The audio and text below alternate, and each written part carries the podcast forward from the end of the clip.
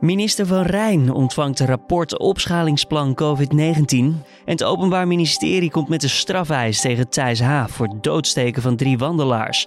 De vraag is of het OM hem ontoerekeningsvatbaar acht of handelde hij toch bewust. Dit wordt het nieuws. Kijk, als het klopt wat de experts hebben bevonden, en dat is dus dat hij volledig ontoerekeningsvatbaar is, dan uh, betekent dat gewoon juridisch gezien natuurlijk dat hij niet verantwoordelijk niet uh, verantwoordelijk kan worden gehouden voor wat hij heeft gedaan. Dus dat maakt het heel verdrietig, want er zijn natuurlijk wel drie mensen dood. Daar hoorde je rechtbankverslaggever Lisa van der Wal, die deze zaak voor nu.nl volgt en ook vandaag weer verslag zal doen van de zaak. Wat je allemaal moet weten over Thijs H. en de verschrikkelijke moorden, dat hoor je zo. Eerst kort het belangrijkste nieuws van nu. Mijn naam is Julian Dom en het is vandaag dinsdag 30 juni.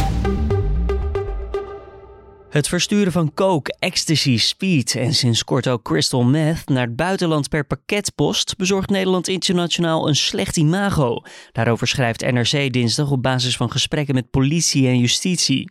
Buitenlandse diensten melden dat ze overspoeld worden met drugspakketten uit Nederland.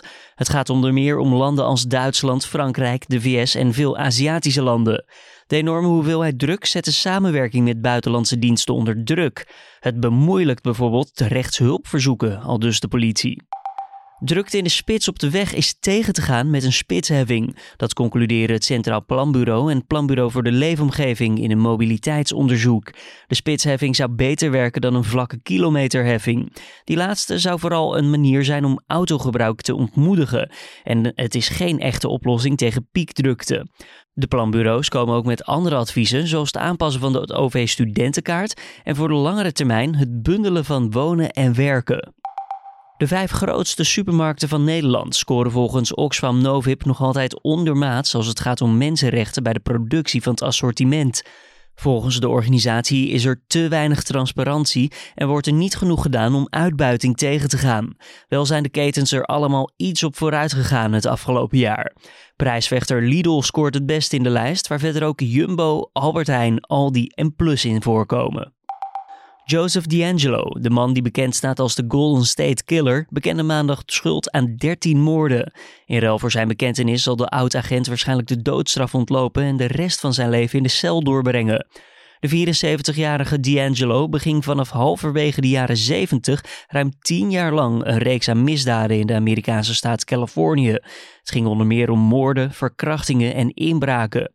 Door de schuldbekentenis hoeven overlevenden niet te lijden onder een potentieel jarenlange rechtszaak, al dus het Amerikaanse Openbaar Ministerie.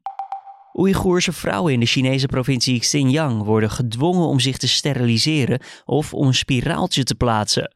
Op deze wijze wil de Chinese overheid de islamitische populatie in de regio beperken, zo blijkt uit onderzoek door de Jamestown Foundation.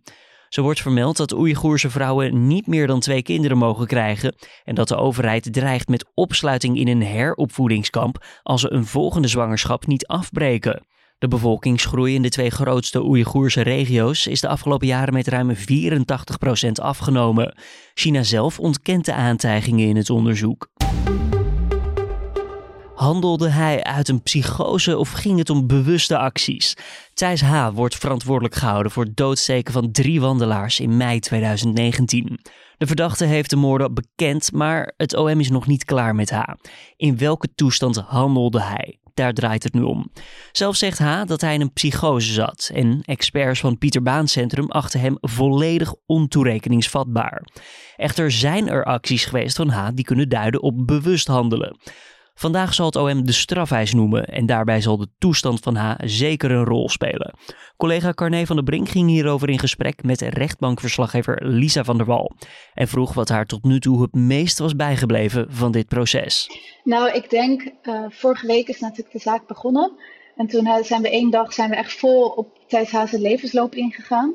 En ik denk dat dat me het meest is bijgebleven. Want uh, het is niet zo vaak dat een rechter echt begint met vanaf het moment dat iemand geboren is de levensloop uit te leggen. Want normaal begin je, ja, het klinkt een beetje cru, maar waar het fout ging. Daar begin je te horen over iemands leven. En nu kreeg ik eigenlijk een beeld geschetst van een jongen die heel vriendelijk was, heel erg zachtaardig. Nam het op voor zijn zusje als ze gepest werd op het schoolplein. En uh, kregen we dus eigenlijk in een heel lange aanloop te horen uh, hoe het zo mis is gegaan. En bleef het jou bij omdat het toch wel tragisch is? Ja, eigenlijk wel. Omdat je gewoon hoort hoe iemand eigenlijk door vrienden wordt omschreven als een persoon die makkelijk is in de omgang, soms een beetje gekke humor, um, aardig, uh, heel erg intelligent.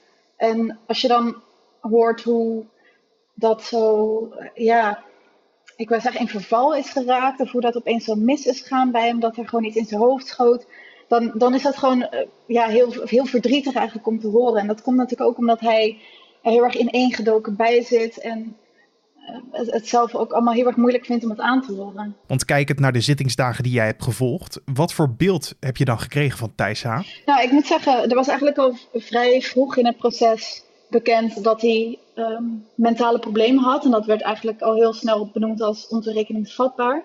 Uh, iemand gaat natuurlijk uh, voor onderzoek naar het Pieter Baan Centrum, wordt in zeven weken opgenomen. En die rapportage die lekt eigenlijk al vrij snel uit. Die belandde al heel snel in de media dat hij ontoerekeningsvatbaar was. Dus dat, dat zorgt ook wel dat je op een heel andere manier naar iemand gaat kijken. Dat het nu gewoon een heel erg sneu verhaal is. Kijk, als het klopt wat de experts hebben bevonden, en dat is dus dat hij volledig ontoerekeningsvatbaar is, dan uh, betekent dat gewoon juridisch gezien natuurlijk dat hij niet, verantwo niet uh, verantwoordelijk kan worden gehouden voor wat hij heeft gedaan. Dus dat maakt het heel verdrietig, want er zijn natuurlijk wel drie mensen dood. Want zijn we ook in de afgelopen tijd daar meer over uh, te weten gekomen waarom hij nou deze mensen heeft gedood? Ja, dus dat, dat is eigenlijk vorige week heel erg uitgebreid aan bod gekomen.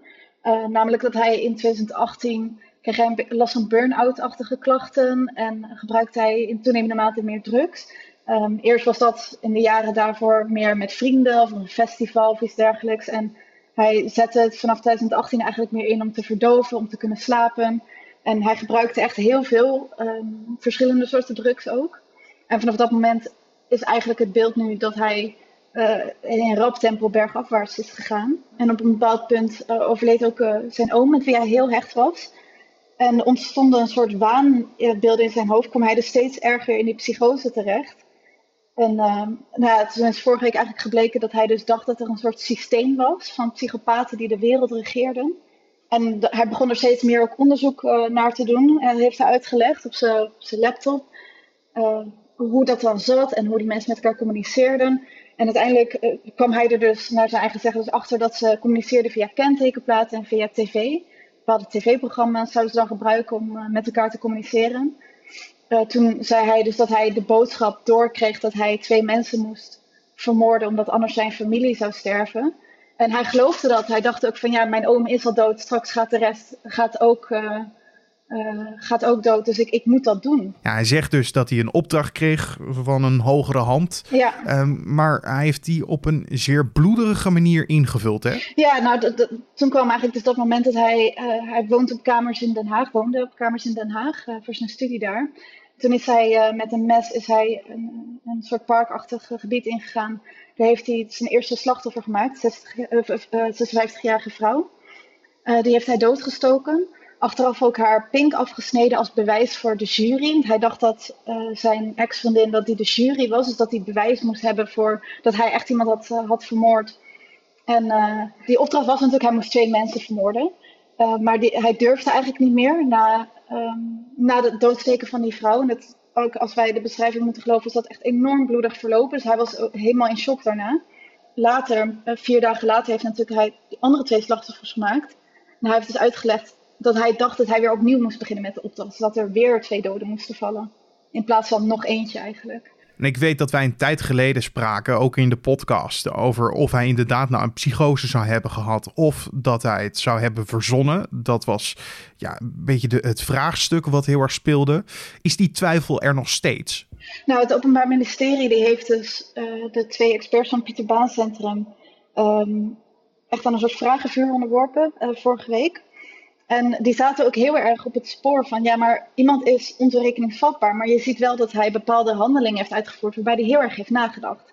Dus hij heeft bijvoorbeeld zijn telefoon uitgeschakeld van tevoren. Daarvan zou je ook kunnen zeggen van, oké, dus hij wil niet getraceerd worden. Hoe kun jij, als jij een psychose hebt, daar heel logisch eigenlijk over nadenken? Dus dat, dat was al een van de vragen. En die experts hebben ook wel uitgelegd van, dat iemand met een psychose nog steeds op bepaalde punten heel erg uh, ja, weldenkend klinkt een beetje gek in deze context, maar wel goed na kan denken over dat soort handelingen. Want iemand is heel erg gericht op, ik moet dit volbrengen, maar ik moet ook mezelf een soort in bescherming nemen. Ja, en er was natuurlijk ook uh, het moment dat hij natuurlijk, hij kreeg die opdracht om twee mensen te vermoorden.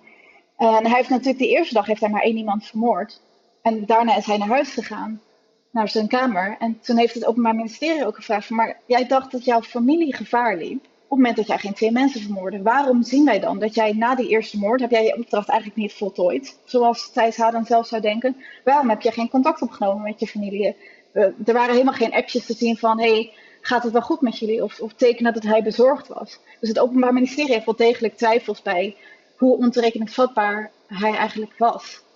En of hij niet op een bepaald punt zelf gewoon logisch heeft kunnen nadenken. En Thijs H. werd al voorafgaand aan de moorden eh, behandeld door de GGZ-kliniek Mondriaan in Maastricht. Uh, weten we hoe die behandeling eruit zag en wat er dus mogelijk aan heeft geschort? Ja, nou dat is eigenlijk ook een ander deel van het heel erg trieste verhaal. Is, ja, ik, ik zei natuurlijk al, hij was sinds de zomer van 2018 ging het eigenlijk steeds slechter met hem.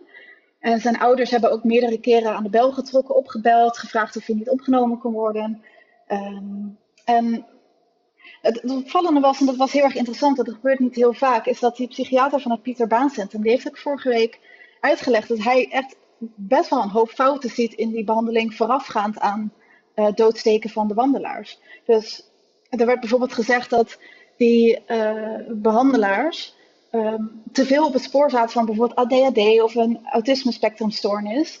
En dus niet zo goed keken naar, heeft hij nou uh, een psychose of psychotische trekken? Dus ze, op de een of andere manier signaleerden ze het wel en zagen ze wel een soort van rode vlag, maar pakten ze daar niet op door. En dat resulteerde er ook in dat hij waarschijnlijk een verkeerde medicatie heeft gekregen en uh, een veel te lage dosis. Uh, dus die psychiater zei ook van op een gegeven moment kreeg hij uh, een medicijn tegen ADHD, wat juist psychoses kan verergeren. Kreeg hij ook iets met wat dan wel antipsychotisch middel was, maar dat was dan een veel te lage dosis. En hij zei ook van op het moment dat je zoiets geeft, dan moet je dat ook heel goed monitoren. Nou, dat is ook niet gebeurd. Dus het, het is allemaal heel triestig. Dat, om, ik wil niet zo ver gaan om zeggen dat je dit voorkomen had kunnen worden, maar er zijn wel echt behoorlijk wat fouten gemaakt in aanloop naar die fatale steekpartijen. En dat maakt het verhaal gewoon super, super treurig eigenlijk. En vandaag komt het OM dan met een strafeis. De bepaling zal daarvan afhangen of zij uh, Thijs H. volledig ontoerekeningsvatbaar achten. Of dat ze misschien toch nog steeds vraagtekens zetten. Hè? Ja, daar ben ik dus ook heel erg benieuwd naar. Of zij nu, of hun twijfel is weggenomen. En zij ook gaan zeggen van, uh, oké, okay, ontoerekeningsvatbaar, dus dan volgt een strafeis waarin je dus eigenlijk alleen verplichte behandeling kan, uh, kan vragen. Of dat ze zeggen van nou, we hebben signalen dat hij wel degelijk op bepaalde momenten terug heeft kunnen krabbelen. En dan uh, kunnen ze voor een zelfstraf in combinatie met verplichte behandeling gaan. Ja, want op het moment als hij volledig ontoerekeningsvatbaar wordt geacht, dan, dan gaat hij eigenlijk direct een behandelingstraject uh, in, hè? los nou, van ja, zelfstraf. Dus, ja, dus dan is het nog even uh, wachten op de uitspraak van de rechtbank natuurlijk. En als die dus die eis overneemt, dan is het alleen verplichte behandeling. Want je kan natuurlijk niet zeggen dat iemand ontoerekeningsvatbaar is. Dus hij had geen um, logische controle over, over wat hij deed. Um, dat kun je niet rijmen in combinatie met een zelfstraf, want dan is iemand gewoon niet. Um, aan, ja, die, het kan hem dan niet verweten worden. Dat is eigenlijk wat je dan zegt. Vandaag dus die strafeis van het Openbaar Ministerie. Uh, daarna moet natuurlijk nog andere stappen gezet worden. Hoe gaan die er ongeveer uitzien? Ja, we hebben uh, inderdaad het requisitorisch dus dinsdag. En de, de dagen daarna uh, mag de advocaat nog reageren. Daar kan het OM weer op reageren. En dan is het laatste woord nog aan Thijs H. Dat was rechtbankverslaggever Lisa van der Wal in gesprek met collega Carne van den Brink. De zaak tegen Thijs H. volg je natuurlijk op nu.nl via een livelog. En als de strafeis bekend is, zal Lisa daar ook een bericht over schrijven. Dan blikken we ook eventjes vooruit op de rest van deze dag. Ernst Kuipers van het Landelijk Netwerk Acute Zorg presenteert het rapport Opschalingsplan COVID-19. Hij overhandigt het plan aan minister Martin van Rijn van Medische Zorg. Met het uitvoeren van dit plan hoopt de zorg goed voorbereid te zijn op een eventuele nieuwe piek in het aantal coronabesmettingen. Aanleiding van de opdracht is het dreigend tekort aan IC-capaciteit tijdens de coronacrisis. En vanaf vandaag is de etniciteitsfilter uit de datingapp Grindr verdwenen. Het bedrijf maakte begin juni bekend om de bekritiseerde optie bij de eerstvolgende update weg te halen. Sindsdien is de app al meerdere keren geüpdate, maar het filter bleef beschikbaar. Het bedrijf liet vorige week aan nu.nl weten dat de functie op 30 juni, vandaag dus, zou verdwijnen. Het bedrijf stelde het omstreden etniciteitsfilter te verwijderen uit solidariteit met de Black Lives Matter beweging. Dan het weer voor deze dinsdag. Nou, de dag die begint en eindigt met bewolking. In de loop van de ochtend is de zon af en toe te zien, maar het zal niet heel veel zijn. Uit de bewolking in de ochtend kan lichte regen of motregen vallen. En vanuit het zuiden breekt geleidelijk, maar langzaam de zon ietsjes door. Als je de zon weet te vinden, dan wordt het zo'n 18 tot 22 graden. En verder staat er een matig tot een vrij krachtige zuidwestenwind. En vanmiddag trekt dan vanuit België een volgend regengebied het land binnen. Om af te sluiten nog even dit. Max Verstappen en zijn Red Bull Racing teamgenoot Alexander Albon... die hebben komend weekend bij de start van het Formule 1 seizoen in Oostenrijk... de beschikking over een verbeterde Honda-motor. Naar verluid zijn er door de Japanse fabrikant stappen gezet... op het gebied van vermogen en betrouwbaarheid. Honda heeft in vergelijking met de concurrentie meer tijd gehad om door te werken tijdens de coronacrisis. Fabrieken van motorleveranciers moesten voor een bepaalde tijd gesloten zijn, maar de Japanse leverancier kon vanwege de wet en regelgeving in Japan enkele dagen daarvan verplaatsen naar later dit jaar. De Formule 1-coureurs melden zich deze week in Oostenrijk voor de lang verwachte start van het seizoen. Vrijdag staan op de Red Bull Ring eerst twee vrije trainingen op het programma, gevolgd door de derde oefensessie en de kwalificatie op zaterdag, waarna er geraced zal worden op zondag. En dit was dan de Dit Wordt Het Nieuws ochtendpodcast van deze dinsdag 30 juni. Tips of feedback? Altijd welkom. Mail naar ons toe via podcastapenstaartje.nu.nl Mijn naam is Julian Dom en ik wens je dan voor nu een hele fijne dag. En tot morgen weer.